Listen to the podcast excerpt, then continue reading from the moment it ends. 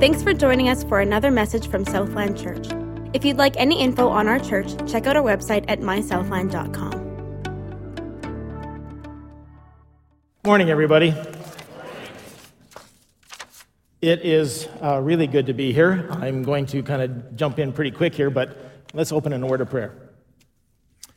Father, uh, thank you for the honor it is to be here to speak on your behalf, to, to share what really isn't my story, uh, but is your story in me. And I pray, Father, that as I do, that there would be some who perhaps are inspired, some who are perhaps touched, some who are perhaps uh, had their curiosity piqued to know just what it is to know you, to live a life that is directed by you, to follow in your footsteps as best as we can. I pray, Father, that as we open your word, as I share your story in me, that uh, it would be a blessing to us all. And I pray this in Jesus' name. Amen. So, uh, a couple of things to get out of the way at the beginning. Uh, first of all, uh, indeed, I am honored and privileged to be up here. I know this is a sacred place that God honors, and it's, uh, it's humbling to be up here. But I also want you to know that I'm now here and available to serve you, and that you shouldn't, uh, you shouldn't uh, hesitate to contact our pastoral care team, of which I am fortunate to be a part. I can tell you in the short two weeks that I've been here uh, that they are marvelous people in that pastoral care team. They, they exude, they just can't help be compassionate. And so it's my fortune, frankly, to get into my office and just watch the compassion streaming by the door. All I have to do is put my hand out and grab some every so often, and I've got all I need. They, they are amazing people, and I would uh, commend them to you, as indeed are all the staff who you might expect I've had more opportunity to meet in two weeks than all the rest of you. Uh, they're just amazing. They've helped me immensely, and I'm here to serve you. My task today is to let you uh, get to know me a bit, so I might as well start with a, a, a little bit of a kind of warning about my name. First of all, don't feel bad. My name is Lorne. Don't feel bad sending something for Lorne. It's, I don't, I, it's not going to be sad, right? I, I, I understand that. The second part is that my name has no hard consonants in it. Lorne, I get Norm, I get Warren, and all of you Norms and Warrens out there, you know what I'm talking about. Uh, but beyond that, it's very, very, in fact, uncomfortably close to another name we use here all the time. So if you happen to be praying and I'm in the vicinity and you say something like, Oh Lord, and I respond, I'm not on some kind of megalomaniac maniac ego trip. Uh, it's just these older ears. I don't have a God complex, uh, but I do have a complex God whom I love and I worship. Now, first service yesterday, uh, right after the first service, a fellow came up to me and he said, You know, I was sitting a few rows behind you, and I looked over and I said, Who's that 35 year old guy? He's a doctor. I said, I love this church. When I got up here, he realized his mistake. Yeah. And thanks to Chris for pointing that out. There is another sidebar that I'd like to add in here, which is to a, fulfill a promise I made to myself if I ever found myself up here in front of all you great people. And that's simply to say, and the words don't cut the mustard, but they're all that's there. Thank you. Thank you for being a shining light. Thank you that not just here in Steinbach, but around the world now through church renewal, you are having a huge impact on people's lives. I've had the distinct privilege to be in the first group of pastors to be mentored under church renewal by, by Pastor Ray, and have now sat under his leadership through that context for uh, many, many years. My wife Jennifer and I were involved uh, by our son Zach, who you all know here, uh, some 10 years ago to attend what is now called Set Free. I think my heel marks are still in the parking lot at Pinawa. You're just being dragged in. Come on, this will be fun. No, it won't. Come on.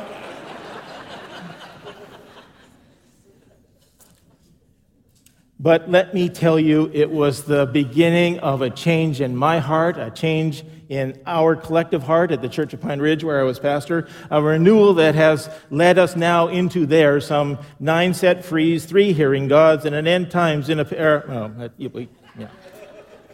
It continues to sweep through our church, let me say, and that is so fantastic.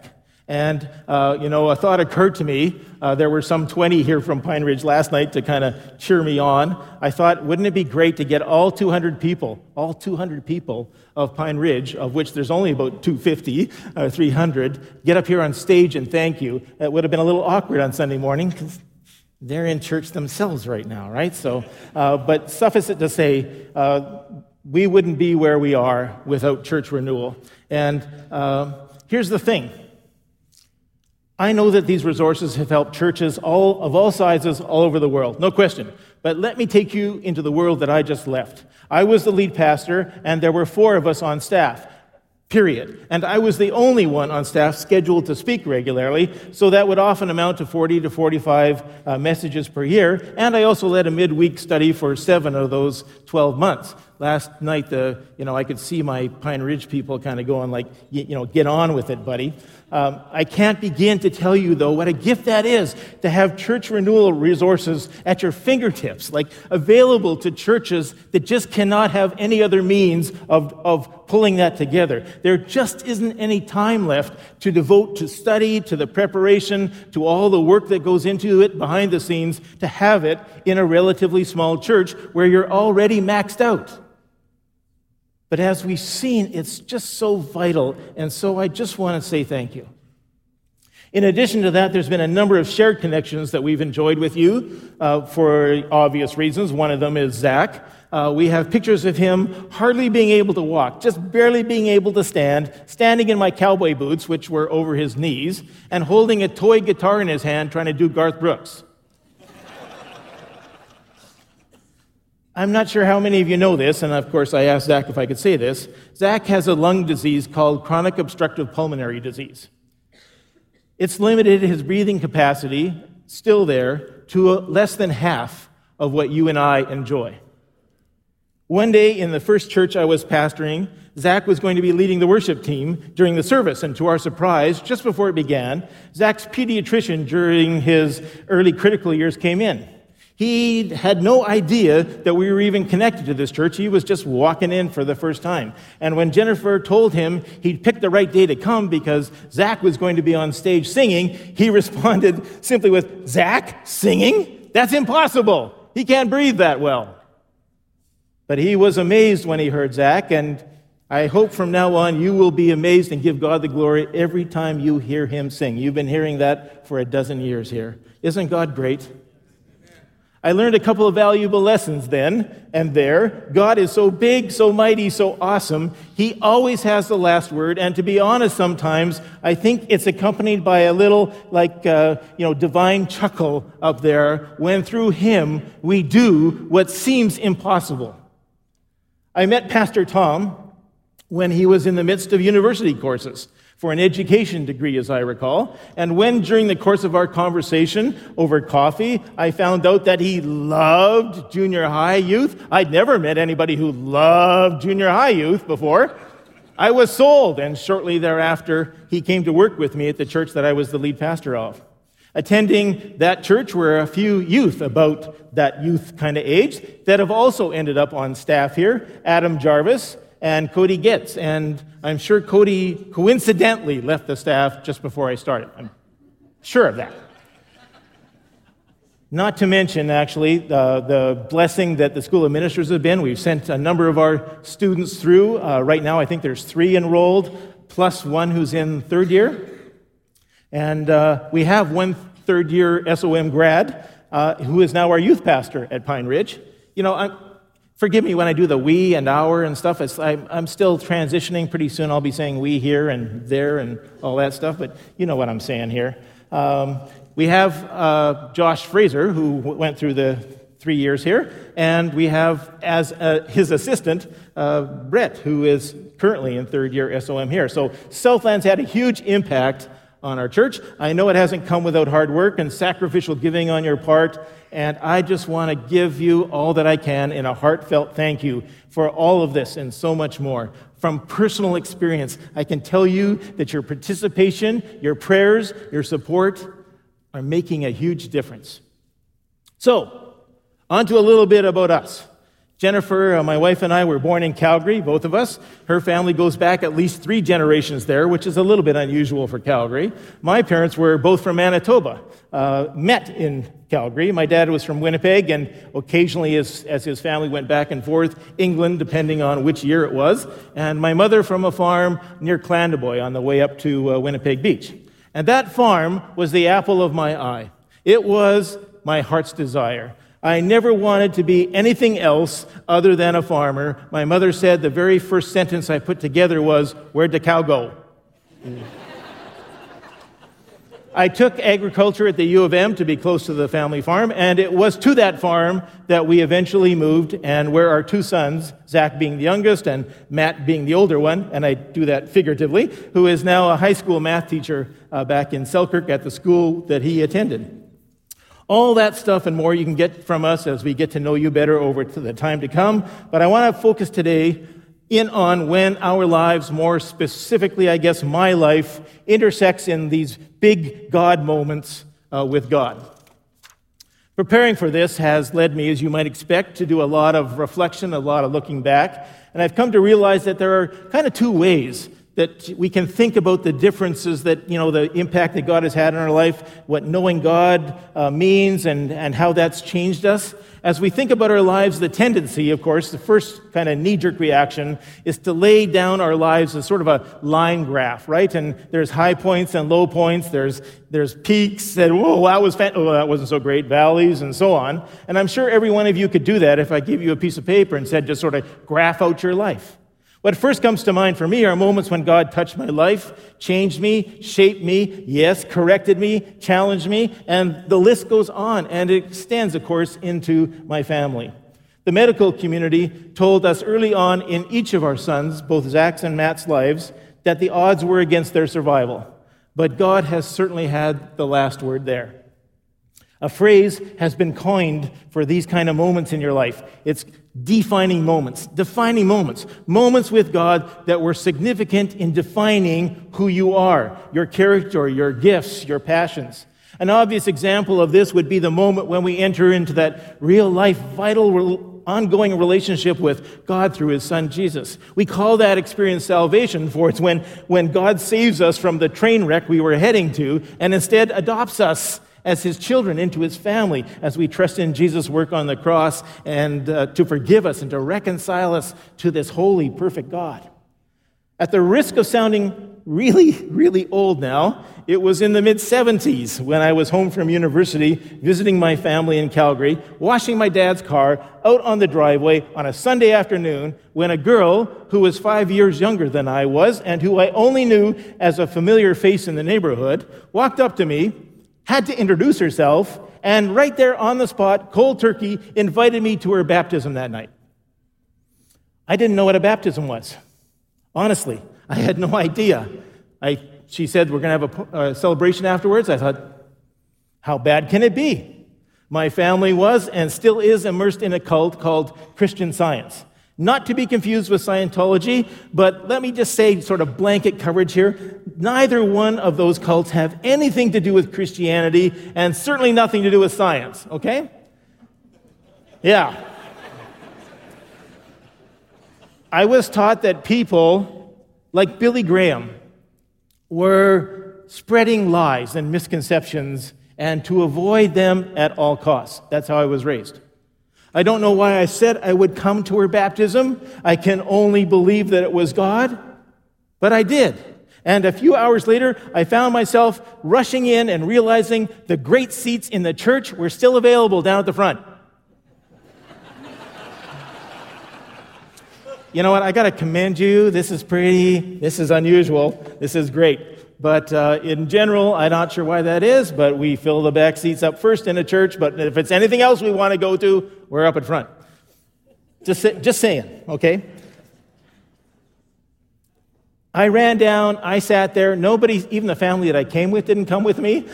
I sat there like nobody back for about four rows. I thought everybody was, I'm front and center, like smack dab in the center. I'm sure everybody's looking at the back of my head and what is that crazy guy doing sitting down there? These seats must be reserved for something really important. Nope, I sat there. And uh, I want to take now, just in this moment, because I was watching these people come up and they had to walk literally up steps and then go down steps into the tank and then back up the other way and out again. And uh, I just thought, this is the craziest thing I've ever seen. Like, what are these people doing? They're t- like, if you're going to get in a hot tub, stay there for a while, right? but I have to take you on a little side trip here now because there was another factor at work here while this was starting to unfold. You see, Christian science holds to the King James Version of the Bible, but only small little portions thereof. Their founder said she had been given a revelation that much of the Bible had been tampered with and that she alone those are big warning signs when you ever hear that. She alone knew what parts were reliable and which parts you should completely ignore. In fact, we were actively discouraged from reading any kind of passage like scripture, you know, verses strung together on our own. However, she claimed to know the truth. She actually claimed she was the truth. And in support of her, uh, her, her idea of that, written in huge script across the basement wall where all the Sunday school classes were sort of held in open air concept was John 8:32. You shall know the truth, and the truth shall set you free. Yeah. So now I've seen this for uh, probably 15 years growing up in, the, in this Christian science cult, and I've seen it emblazoned across the whole wall, like the letters were probably larger than I am. And now I'm there, and now the girl who invited me comes up to be baptized.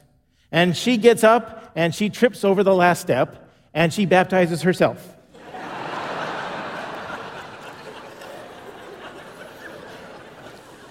yeah, that's pretty much the response she got too. She did virtually baptize herself. She came up sputtering. The pastor who's in the tank is laughing and you know, kind of getting up. And he says, you know, okay, go ahead, you know, read your testimony, your story. And she looks down for a moment at her cards and she goes, it's gone. She turns her cards like this and you can just see the blue running down the page. It's all washed away in the tank. I mean, that's a whole new thing for washing away in the tank, right? But she, to her credit, to her everlasting credit, is completely unflustered by all of this. And she says simply, Well, I don't really need that because I'm here simply to tell you what Jesus means to me. And time stopped for me, and she did. And the entire time she's talking on this kind of background scroll, this background loop in my head is John 8 32. You shall know the truth, and the truth will set you free. You shall know the truth, and the truth will set you free. The entire time she's talking. And I recognize in my heart, in my soul, that the words she is saying about what Jesus means to her have a ring of truth in them that I can't ignore. And a relationship with Jesus, certainly, that I knew nothing about. Please Please don't ever doubt the power of God's word, even written in the basement wall of a cult. Please don't ever doubt the power of God's word. It's amazing. And don't ever question whether you should share your story with someone. It mattered to me. I think it will matter to others if they hear your story. I asked that girl as we drove back to her place if we could talk about what she'd said some more. And so we spent the rest of the evening doing that. We went on a walk, and she missed her entire celebration to do that with me. But at the end of that evening, she said I could have the same relationship with Jesus that she did if I simply invited Jesus into my heart and into my life and was prepared to accept his free gift of grace and salvation. And I did exactly that that night. And my life was forever changed. That's a defining moment, right? That's a defining moment. I was no longer a 21 year old cultist. I was a treasured child of the Most High God. Yeah. What's better than that? God graced me. There is something just kind of follows right along with that. God graced me with a moment of brilliance three years later when I asked that same girl to marry me, and that same brilliance must have blinded her because she said yes. That's over 40 years ago now. Another defining moment years later came when Jennifer and I were giving our testimonies in order to join the church we were attending in Winnipeg. And for the last time, or sorry, for the first time, I heard God speak to me internally. Now, sometimes I know some people hear, like, and, you know, it's a group that hears, but it was internal for me. And it was as clear as anything I've ever heard externally, and it was completely unexpected. God said to me simply, and I quote, Lorne, these are your people, and I want you to love them. I wasn't looking for that. I wasn't, had no idea. The last thing on my mind was to kind of go in that direction, but it changed the trajectory of my life. It changed the definition of my life that night. And in that moment, I exchanged the herd I had back on the farm for a flock that I had in front of me. I was a shepherd.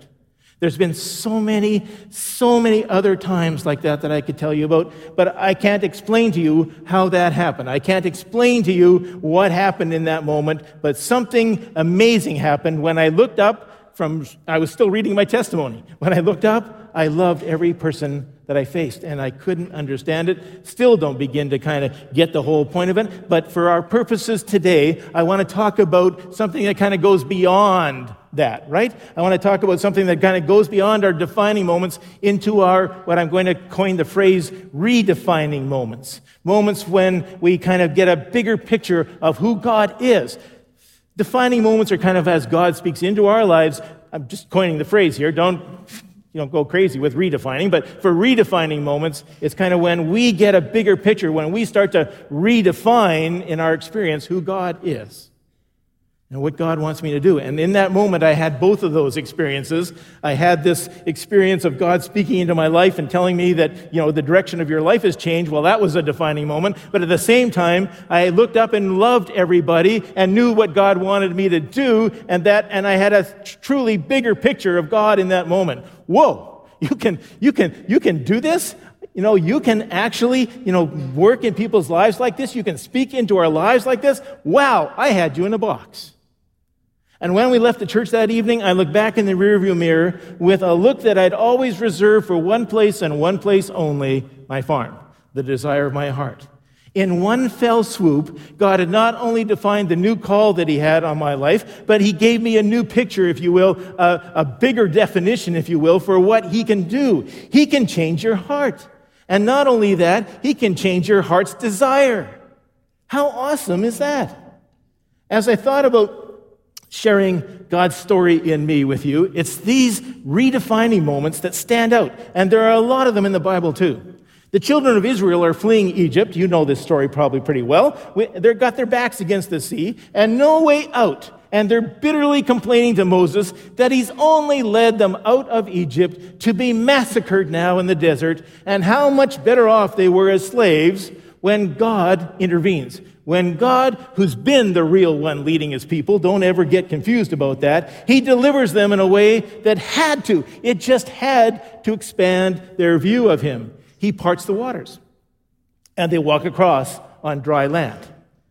Now, don't you think, wouldn't you have thought that that impression, that glorious miracle that they're actually walking on, kind of participating in, would give them a view of God that could never be tested, that would never shrink, that could never be diminished?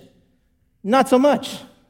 There follows a whole series of similar complaints about the water, which God then turns from bitter to sweet, about the lack of food, from which then God rains down quail and, and, and uh, manna from heaven. And they complain about the lack of food variety and so on. Like, it just goes on and on. You get the idea. So it would seem to me that left to our own devices, we have a propensity, particularly when facing something that looks really big, really huge, maybe even insurmountable, we have a propensity to shrink God and give up. We have a propensity to shrink God and run. Skip ahead now. The Philistine army has just slaughtered 30,000 Israelite soldiers in a battle when the armies meet up yet again on opposite sides of a valley. And the, what the Philistines do now was pretty common in those days. Rather than putting their whole army into battle, armies would choose a champion to go out and taunt and challenge the other army to send out their champion, and then these guys would go at it mano a mano, representing their respective armies. Whoever lost, their whole army either capitulated or retreated.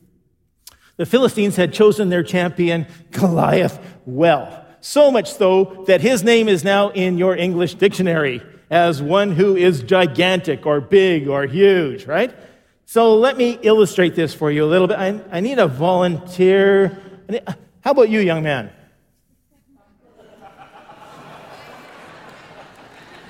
Young, right?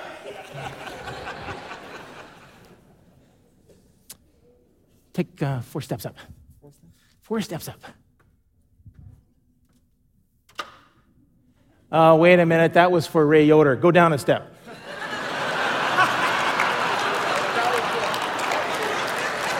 Okay.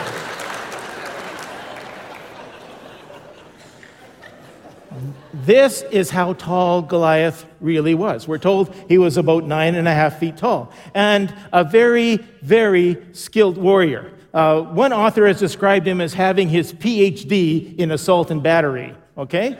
This, this guy was bad. You know, like, do the face you do when we're late for staff meeting. You know, yeah. this guy was mean, he was bad, and he's taunting and he's challenging the Israelite army send somebody out to fight me. But nobody comes. It says he also had a bronze helmet on his head and wore a bronze coat of armor weighing 5,000 shekels. Now, I know that's familiar to you also. Why don't you just turn to your neighbor and tell them what 5,000 shekels means in pounds? Go ahead. Yeah, that's pretty much what happened last night, too. This was a massive coat of armor. It weighed almost 200 pounds. 200 pounds. Oh, yeah. Uh, guys, you want to bring out that armor? We're going to put it on Chris here. I'm kidding. 200 pounds. We're told that he just, not only that, this 200 pounds of armor. Can you imagine the bulk of this guy? And, and his spear alone, the point of his spear, just the point, weighed 25 pounds as much as a 10 pin bowling ball on the end of a spear. Can you imagine? Do you remember that old Jim Croce song, you know, Don't Mess Around with Jim? This, this is Jim. This is Goliath. Now, the obvious guy to face Goliath was King Saul. He stood head and shoulders above. Actually, when I stand next to you, I kind of get this. You know, he stood head and shoulders above all the other Israelites, but he wasn't exactly eager to take on Goliath, so he offers a compensation package, a little incentive to the crew. He says, To any soldier in Israel, I'll give great wealth and a lifetime tax exempt status, and, and I'll let you marry my daughter if you fight Goliath. Obviously, he's not up for Father of the Year, this guy, right? And I'm sure it was no reflection on his daughter that nobody came up. We'll leave that one alone. Just saying. For 40 days, 40 days, almost nonstop, Goliath has been taunting the Israelites on the other side of the valley. But on the 41st day, one little Israelite shepherd named David is going to take on a task that nobody else would. By the way, David's height is never mentioned. We're assuming, and most scholars do, that he was average for the height of men that day. You know what that height average was? Five feet five inches. Ray and I both feel way better now. Like we're above average, Ray and I. Uh, we're in like five seven, five eight. We're good. Uh, but five five. So so what I'm trying to picture for you here is that kind of height, sorry height uh, uh difference that would have faced in reality would have faced David walking up against Goliath. This idea, you know, like okay, he's big. He's really big, right? So on this 41st day, the history of Saul, the history of Goliath, obviously, the history of David and Israel would change forever because of this skinny little shepherd boy, five foot five tall, and more importantly, his God. His father sends him to the impending battle with food for his brothers who were already there as part of the army. And to cut to the chase, David decides it's up to him to take on this trash talking, God dishonoring Philistine, and so he does. In the climax of the whole story, David says, You come against me with sword and spear and javelin, but I come against you in the name of the Lord Almighty. Ever said that to yourself when you're facing Goliath? You come against me with a sword and a spear and javelin, but I come against you in the name of the Lord Almighty. This day the Lord will hand you over to me And it goes on to say the battle's not the Lord. We, Lord's. We sang about that. And the whole world will know there is a God in Israel. And that's exactly what happens. So if you want, you know, I'm just skirting over the story. If you want to see how David gets ahead,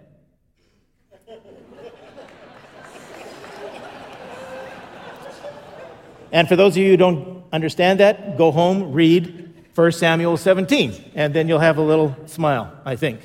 But here's the point I want to get at. I don't know what you face today. I do not know this. But I know this about it. It's probably in the category of a giant in your life. It's probably in the category even of a giant with armor and a spear. And it's nothing that the Lord God of Israel, our God, can't handle. How did David know this going in? Like, do you think it just like, I got it? See, God had been giving him redefining moments as a shepherd. All those years, David was on his own guarding sheep. God was growing him, giving him a bigger picture of himself to the point that when Saul tried to dismiss David, as, You're just a kid. You can't fight Goliath. David tells him, Your servant has been keeping his father's sheep. When a lion or a bear came and carried off a sheep from the flock, I went after it and I struck it. And you know what they struck with? With their rods. And this is an authentic, straight from Israel and the shepherd there, rod. Now, you know, the crook the, is the staff, you know, and that's what they use for the sheep. That was a comforting kind of thing. This is what they used against their enemies, the shepherds.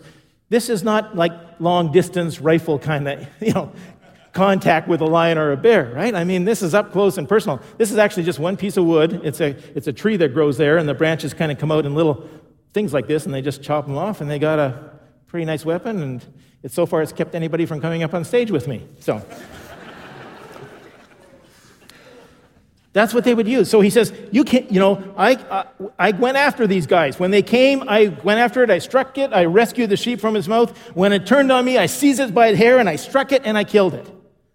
Your servant has killed both the lion and the bear. This uncircumcised Philistine will be like one of them because he has defied the armors of the living God. The Lord who delivered me from the paw of the lion and the paw of the bear will deliver me from the hand of this Philistine as well."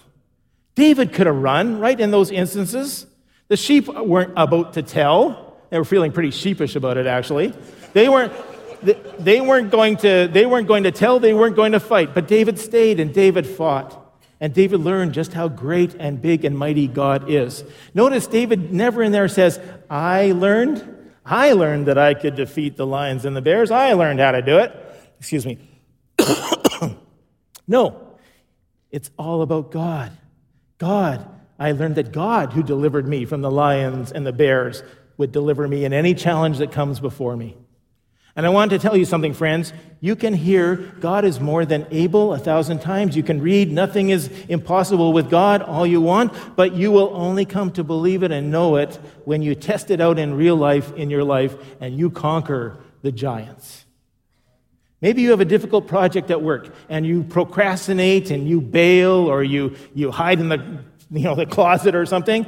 Or you could pray, God, with your help, I'm going after that bear. And your picture of God will grow, I guarantee it. Maybe you face a parenting challenge. There's a, be- a behavioral trend in one of your children, and it's going the wrong direction, but it's going to take energy, and it's going to take prayer, and it's going to take time to confront it. And there's a part of you that's tempted to not do it, to kind of take the easy route out and, and, and just ignore it perhaps or, or just leave it. And you know, a lot of people do that, I'm sad to say.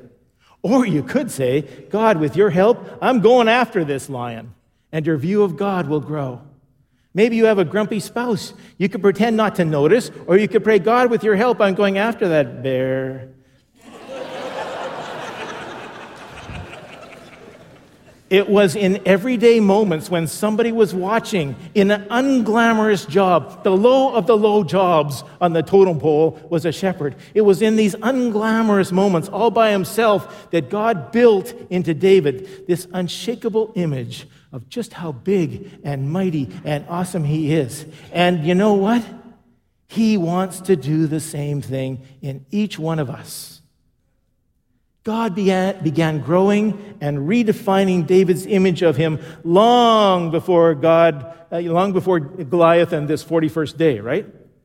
We have this misguided idea, you see, that when we face our moment of crisis, when we come upon Goliath in our path, and honestly, every one of us will, that in that moment we will suddenly have a clear view of just how big and awesome God is, and we will stand. It doesn't happen that way. The truth is, if you wait until you're facing your Goliath, it probably won't go too well. Unlike how well it's been going for our volunteer on stage here. You're just doing great. Thank you.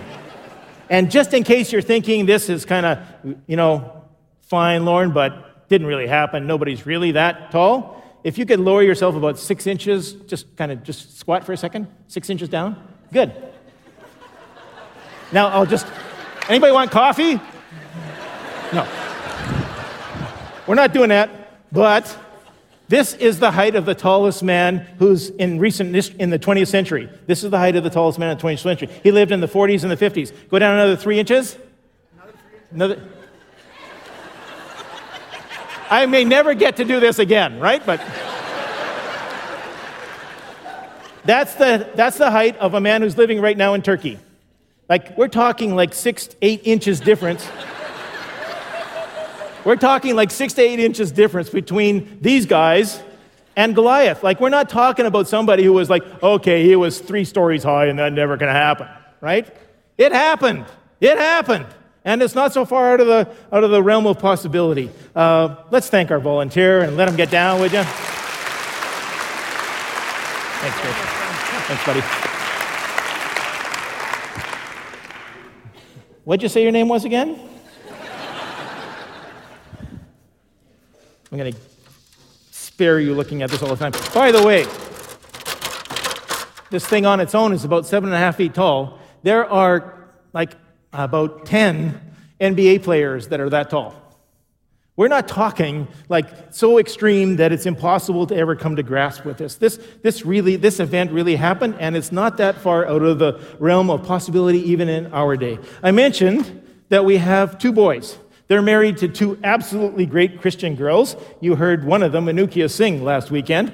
My first shot, really, with them at having daughters of any description. And now, between the two families, we have five grandchildren, and four of them are girls. So I get to kind of do it, you know, vicariously instead of having them myself to start with. And all of them, all five of them, save for Clementine, who is not yet two, have all given their lives to the Lord. Thank you, thank you, thank you. A few weeks ago, Pastor Chris used the illustration of how kids are always trying to figure out who's boss, right? I, I, you know, when he was doing that, and I was already thinking about sharing my testimony here, he was, he was talking about how, you know, the people trying to establish who's boss. Well, I guess I kind of did that a little bit here. I don't know if it's going to work or not, but. but a few weeks ago, we talked about how kids are always trying to figure out who's boss, right? Who's the boss? Who's the boss of who and who's the boss of who? There's another important barometer for them who's the biggest, right? My dad's bigger than your dad, right? I'm bigger than you are. I mean, even my grandson says that. I'm bigger than you are. Any of you like fishing? I mean, that's, that's about the. Uh, I, I, oh, thank you. Thank you. There's a few of us here. I like to. And there's always two questions that come after you've been fishing. We like the first one, usually, if we've caught something, right? Did you catch something? Oh, yeah. Now comes the second integrity testing question how big? Whoa, right? Well, you, the one that got away was huge, right? You see, I think our challenge is that we want to quantify. We want to kind of identify everything. We want to know how much how tall, how many, how big, and what we end up doing in the process is trying to put everything into a box we can define. It, we want to define its dimensions. We want to know where its boundaries are. To put it bluntly, left to our own devices, we put God in a box. Let me take you through some examples in my own life where God helped me realize that I'd done just exactly that. After working for a while up in the Peace River region of Alberta, after I graduated. We were married in Calgary, and I found work there with the Department of Agriculture while waiting for at what time seemed the impossible ask to come from my aunt and uncle, who were now the owners of the family farm. Uh, for them, you know, to ask for us to come and take over as the fourth generation on the farm. We weren't sure if and when that would come to pass. Some of the struggle, of course, being that they were in the cult and we were not. And uh, all of this kind of like was making it very murky when I got a new view of just how big God is. My aunt and uncle, who were so opposed to our faith, I mean, you know, aggressively opposed to our faith, sent us out of the blue by mail a clipping from the Selkirk Journal asking for a response to a startup for the Christian and Mission Alliance Church in Selkirk. Like, to this day, I cannot understand it. To this day, there is no context to make that uh, something that they would do. They certainly never mentioned it again, but by my view, I just got a whole different picture of how big God is. It grew, He grew exponentially in that moment. See, He can move in the hearts of those who don't even know Him. So, just how big is God anyway? Fast forward now some 15 years, and I have that encounter with God while giving my testimony in front of the church. I told the pastor all about it afterwards. God said I'm supposed to love these people, and he told me they did have an opening in the church, but they were looking for someone to lead the Christian education ministry, and I, he didn't think I qualified, and I knew I certainly did qualify. But I had this word from God. What was I supposed to do with it? Several months go by, nothing really has changed, except now they have a candidate for that position. And so I've, he's being vetted for the job, and as part of the teaching group in the church, I've been asked to be part of his assessment and his, his recommendation. I went to the pastor and I pleaded and I said, I can't go to this thing, I can't be part of this. Uh, I want to be excused because, and he knew, of this weird vested, you know, interest I have in all this and how it plays out, but I don't understand it.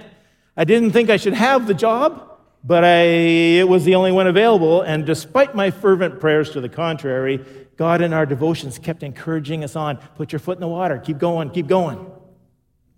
I didn't know what to think, and so I found myself very awkwardly and uncomfortably sitting in a semicircle to discuss our recommendation of the candidate.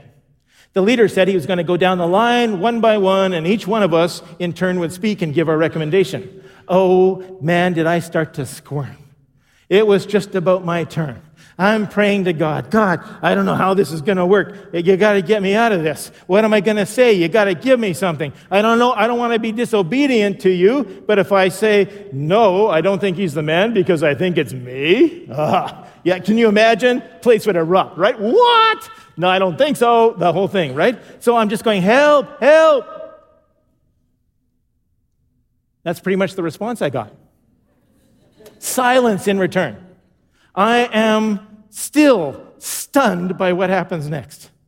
The person next to me gives his recommendation, all positive. It's been all positive all the way down. I'm sitting right in the middle. And then it's my turn. Except the leader asks the person on the other side of me. And the line progresses down, and not one of the seven people there, not one of them recognizes that I've been missed. Not one of them. At the end of the meeting, the leader simply said, So I guess we're all agreed on this, and we all walked out the door. I walked away, I walked away from that house with only one thought in my mind Forgive me, God. I had you in a box. I thought you were big, but I know now that was way too small, way too small by far. Because just how big is God? Big enough to make me invisible. I was convinced. Convinced. How did that happen? How did nobody notice? You're bigger than I ever even imagined. The vote's held the next day on this fellow. 24 hours later, we're after a Sunday service, and every group gets up and says they're totally in favor of the hire. And then uh, the lead pastor gets up representing the board of elders. And he gets up in front of everybody, and, and everybody so far has been absolutely positive, like, let's get this guy, hurry up. And then he gets up, last one to speak, and he says, we don't have a recommendation. We don't understand it. We tried to have one, but we just can't have one. We simply don't have a recommendation for or a recommendation against. Well, you can imagine. This is the leadership, right? That did erupt the meeting, and the end was no. This is only a day later, and I'm walking into our home saying, and you think I would have caught on by now? Honey, I think I shrunk God again. I think I shrunk God again. I had no idea. He just changed a sure thing, a done deal. He changed the trajectory of over 400 people's votes in an instant, in a moment. And in obedience to his call on me, I'd already agreed to rent out my grain land to a neighbor starting on May 1st. And I wondered if I was going to be the laughing stock of the neighborhood, watching someone else come and farm my land while I sat in the rocking chair on the porch watching this happen. Like, well, God told me. Well, God told me. Yeah. You can imagine what my extended non Christian family thought about all this, uh, being opposed to our faith to begin with. Months went by, and on the last Sunday night in April, I got a call at midnight from the pastor. Midnight. And he began by telling me that there had been a decision, and I could forever forget ever having a shot at the job. I was about to tell him just how thankful I was that he woke me up to tell me this. Fortunately, he kept talking when he went on to say that the most amazing thing had just happened in the meeting. For reasons they couldn't explain for after more than a year of searching, they suddenly realized they didn't need someone to lead the Christian education ministry. They needed someone who simply loved the people who cared to start the small group ministry in the church. And I would be voted on on Friday at their annual meeting. I was voted on and accepted that night. Anybody want to hazard a guess on what that day was? May 1st. May 1st. The same day the fellow showed up to start farming my grain land. Yeah, how big is God? Huge. One more of these redefining moments, I could go on and on. Fast forward once more to exactly a year ago today. Exactly a year ago today, I'm now leading my second church, also at the 10 year mark, and I've just been diagnosed with skin cancer all over my face. The uh, cancer specialist said I had over a thousand points of cancer all over my face. The worst case he's ever seen, he said, and he brought people in to look at me. This is what I look like. And now, this is me now.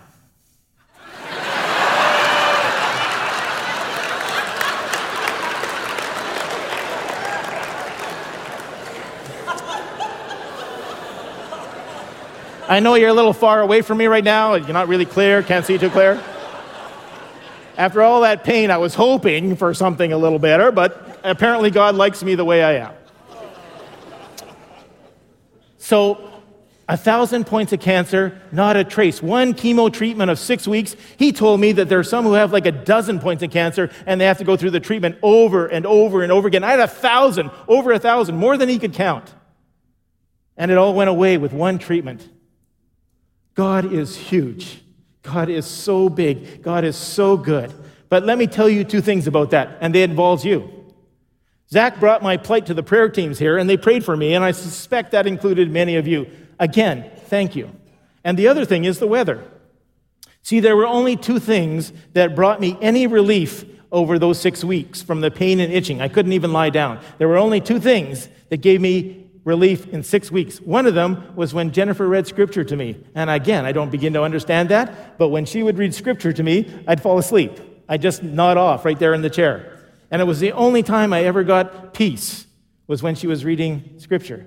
And then for relief, I would stand outside all day long for the coolness that came. I don't know if any of you remember the weather right now, it's probably reminding you, but last year, for the entire month of October, we had cold temperatures. It was one of the coolest months we've had on record, and I would stand outside literally all day, and for me, it was a huge answer to prayer. It was a godsend. I'm convinced that God shaped the weather so that, you know, all of you would have to endure it, but I would love it.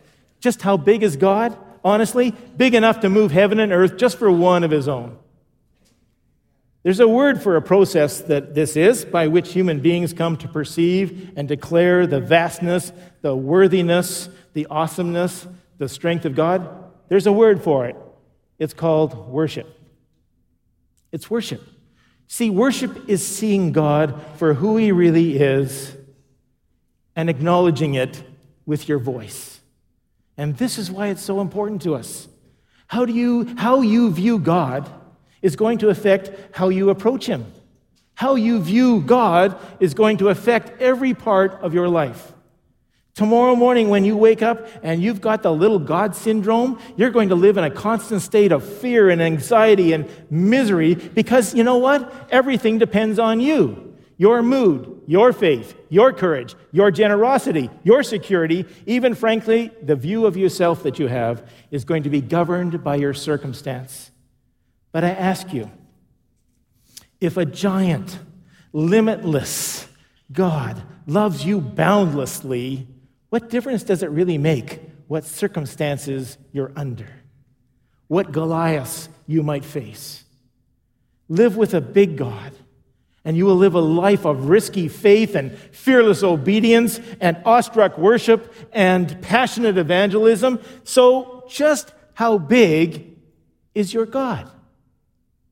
Last week, Pastor Chris talked about God getting Moses' attention with the burning bush so that Moses would get the message. Moses finally grasps what the message is, the concept at least, and then he's concerned that the children of Israel are going to have doubts about him bringing the message, and so he asks God how he should respond if they ask him who sent him.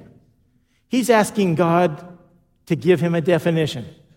He's asking God, give me a succinct one sentence definition of who you are so I can verify the source and you can, you know, know that the answer, the, the, what I'm giving is coming from Him. And you have to love the answer that God gives. Many of you are hearing it in your head right now. How would you define God? You walk out of here, you get out your car, you're stopping somewhere today, and someone walks up to you and says, Do you know God? Yeah. Well, who is He? Define Him for me. You know, I suspect you'll run out of words pretty quick. Because God is so much more than you're going to come up with, right? But now this isn't us asking each other, how big is God? Who's God? This is Moses asking God, and God's going to answer. What's he going to tell Moses? He says to tell them, I am. Just tell them, I am sent you. Isn't that great? How perfect of that is, is that in scope? Think about it. You name anything right and good, I am.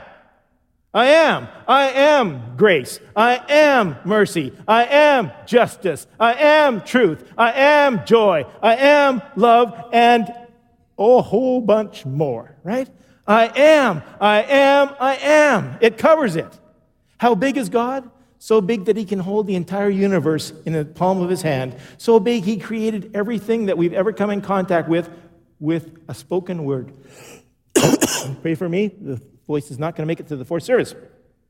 So big, he created everything by a word from his mouth. Not, you know, not a whole lot of manufacturing and oh my goodness, it's going to be hard work. Just a word. And it all came to be. And he sustains it. Have you ever thought about that? He's still sustaining it without any effort or stress at all. So big that he was able to place all the fullness of himself in a baby born to poverty stricken parents in a manger. How big is God? So big that in a word from him, storms cease and winds die down and fish are multiplied and the lame leap and the blind see and demons and death lose their grip on us. So big that when Jesus went to the cross, the entire universe held its breath and time stopped and history was suspended and reconciliation with a holy God became possible. Thank you, God so big that the grave could not hold him. And after three days, the stone rolled away, and Jesus walked out, and the guards started running, and the priest started running, and the evil one has been running ever since. So big that he has numbered all the hairs on your head and the ones you've lost as well, and every tear you've ever cried, and every breath you've ever inhaled, and every word you've ever spoken, and every dream and hope you've ever cherished. So big that he's surrounding you right now where you sit. He be with you through the rest of this day and overnight and through the day again when you wake up tomorrow. So big that if you choose to be one of his children, he will put a shield around you from this moment until that time when you are living forever with him. That's how big God is. See, from God's perspective, this is not the story of David and the giant Goliath. This is the story of David and the dwarf, right? For Goliath compared to God is like this teeny, weeny, tiny little, nope, can't see him. Sorry, so small. But you and I, we tend to focus on our Goliaths because Goliaths are so easy to see. You see it, you can name it cancer, broken relationship, financial calamity, you name it. And the bigger it gets, the more we obsess about it. But the question is not, can you see your giant? The real question this morning is, can you see your God? Can you see your God and how big and awesome and mighty and glorious He is? Can you see Him? So I want to ask you, because I know God is still in the business of delivering average Davids like you and I from giant Goliaths. And I don't know how big your or what your Goliath is, but I'll guarantee you this God is bigger than it. I want to ask you to commit right now, this week, that you will live to truly magnify God. Have you ever thought about like magnifying God? We can't make God bigger. We can't sort of just ex- make God bigger, but we can expand our view of Him. We can get a bigger picture of just who God is and worship Him all the more because of it. Enlarge your view of just how big and strong and mighty He is, and discover that in, in truth, with God, all things are possible. I guess you know what? This is the only time, really, when we get to say this with certainty our dad, our father, is bigger than anyone else's. Psalm 34 3 says, Oh, magnify the Lord with me, and let us exalt his name together. Would you stand? Let's do that.